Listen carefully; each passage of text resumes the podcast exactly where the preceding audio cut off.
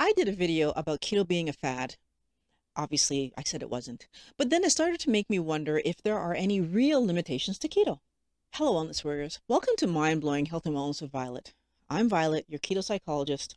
The reason I make these videos is to help you to understand that your mental health and physical health working well together is what creates that overall sense of well being. If this is something that you want to work on, subscribe because I make new videos every week. So by this point, most of us know the basics that in order to do a ketogenic lifestyle, you lower your carb intake to 20 grams of carbs or less, and your body just magically starts to use fat for fuel. You lose weight, and everything is rainbows and unicorns. But actually, we know that the only part of that that was true was that you lower your carb count down from whatever, 400 to 20 grams of carbs or less. And this does allow your body to access the fat that you have stored on your body and begin to use it for fuel. It, but it doesn't happen overnight. What is not talked about a lot is the fact that there are hormones involved in this process.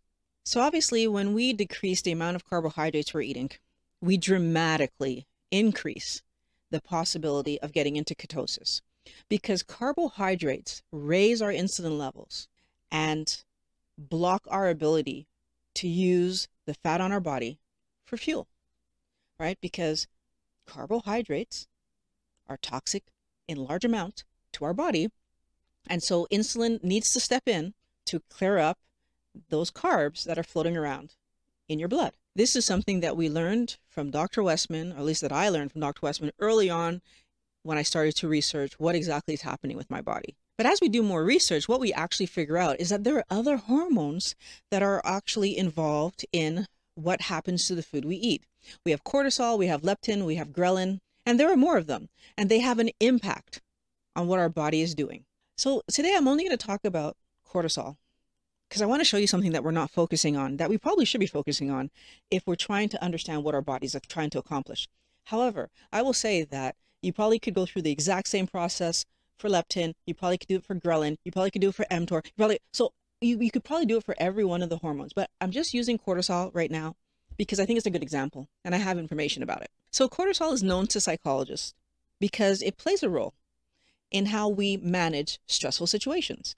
So for everybody who's ever heard of fight or flight, cortisol plays a pivotal role in fight or flight. It's going to make us make some carbs so that we can use our body to get out of this dangerous situation that we happen to be in. Now, when our body is making carbs in this situation, so when cortisol is saying, hey, make energy so I can run away from this tiger, it actually also blocks insulin from putting that sugar away because that would be counterproductive. So, for those of us who are insulin resistant and then get into a stressful situation, so my insulin's already not working well, and then cortisol is actually saying, hey, don't do anything right now. But I'm eating excessive amounts of carbohydrates. That's why my insulin is not working well in the first place.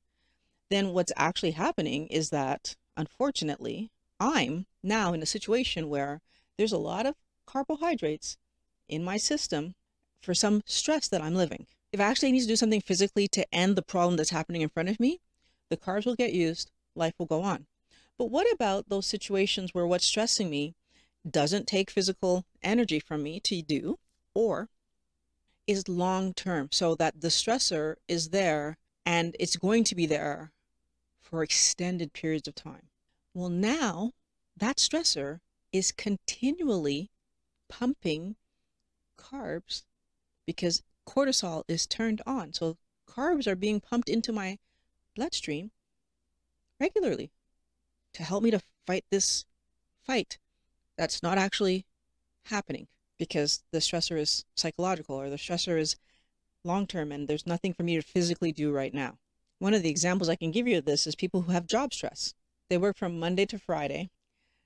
By the time the weekend comes, they use the entire weekend just to recuperate, sleep, rest, prepare for Monday, where they go and start it all over again. We could also be in relationship stress. We can also be in financial stress.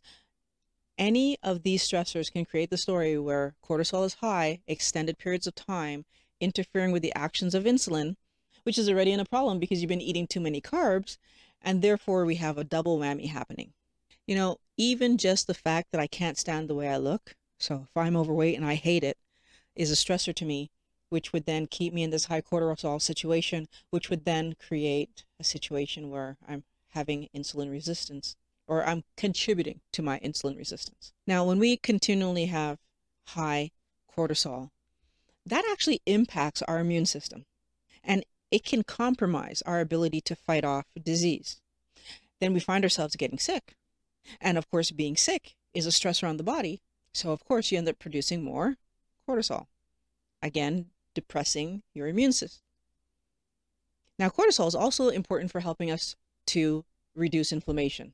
However, what happens if cortisol is on all the time? Like I said, with those people who their work is very stressful or their relationship is very stressful. So now cortisol is high for extended periods of time. What happens to the action of cortisol in its uh, attempt to fight inflammation? Well, its actions become diminished the same way that when you're insulin resistant, the action of insulin becomes diminished. When your cortisol is too high for too long, you will also see the same diminish in its ability to function. So now I will be inflamed and then my cortisol isn't functioning well. So then being inflamed will cause me to be even more inflamed. And then we have ever present carbohydrates that are not helping this situation. Now, because cortisol is activated by the sympathetic nervous system, the parasympathetic nervous system needs to be quieted because both of these systems are energy hungry systems. The parasympathetic system is involved in the digestion and absorption of your food. So, right away, you can see that if cortisol is turned on for too long by the sympathetic nervous system, your ability to process food has now been compromised which would mean that A, you're not getting all the nutrients out of the food that you should be getting, but also B, now we're opening the door for digestive tract problems. If it's severe, it can lead to ulcers, irritable bowel syndrome, colitis, and other types of, you know, intestinal issues. And what's worse is that those intestinal issues are actually an inflammation of the mucus layer. So once again, there's the inflammation piece of the puzzle, which is going to keep cortisol trying to be turned on. It's a vicious cycle. Now, of course, there are more issues than what I've just named there. I just wanted to give you a few for you to see how cortisol is playing a huge role in us remaining inflamed. It's playing a huge role in carbs being in our blood system, which is playing a huge role in the action of insulin, in, in your insulin resistance. It's playing a huge role the need to solve the issues that are happening in our life so that our cortisol production can actually come down and therefore our insulin can get back to normal because they affect each other. All hormones affect each other. The same way that if I'm walking and I hurt my right leg, from that moment forward, I will be walking differently. My entire body will be affected by the fact that I hurt my right leg. My left leg will be trying to compensate. My whole body will be out of kilter, right? Because one part affects the whole, and your hormones are the same. If one of your hormones is out of whack, all of your hormones are going to be somewhat out of whack. There's actually another huge limiting factor of keto, and it's actually us. So you and I will make or break whether or not keto functions correctly for us what you believe about the ketogenic lifestyle, why it works, why it doesn't work, what you need to do, how much you need to do, how hard it will be, how much energy, effort, time, how long will you do it for? Is it a diet or is it a lifestyle? Do I really need to do 20 grams or can I do 30 or 40 or 50? You and I are the other limiting factor that can cause problems. And the way that the ketogenic lifestyle is going to improve your health, keep you stable, or even diminish your health. I see a lot of people adding fat and bacon to everything, and their weight goes up, their health diminishes because they didn't take the time to understand that keto is not about adding fat. Keto is taking the carbohydrates down to 20 grams or less. The same way that cortisol affects everything else that's happening in your body, your understanding of how to do the ketogenic lifestyle affects your application of how you're doing the ketogenic lifestyle, which then affects how your body reacts to everything that you're doing. It's sad because I've watched keto channels where I see people cycling in and out of keto because they're using it as a diet rather than recognizing that it's a way of life that to be successful means that you do it. And it's not a way to diminish your of course you can, you know i start to say that it's like the truth is yes it can be a way to diminish your weight and then you go back to eating the standard american diet standard canadian diet but actually all you're doing then is yo-yo dieting and every single one of us knows that yo-yo dieting causes problems and if that's what you're doing are you helping yourself so that's the limitation of keto right? Us